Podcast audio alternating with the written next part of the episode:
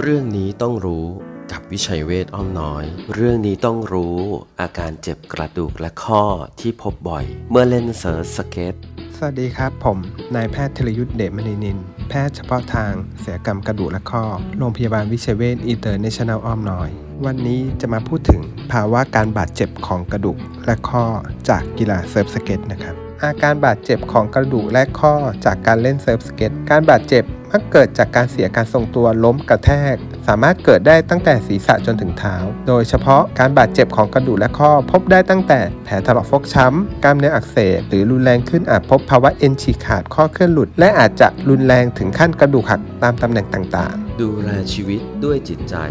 โรงพยาบาลวิชัยเวชอินเตอร์เนชั่นแนลอ้อมน้อย สายด่วน 1792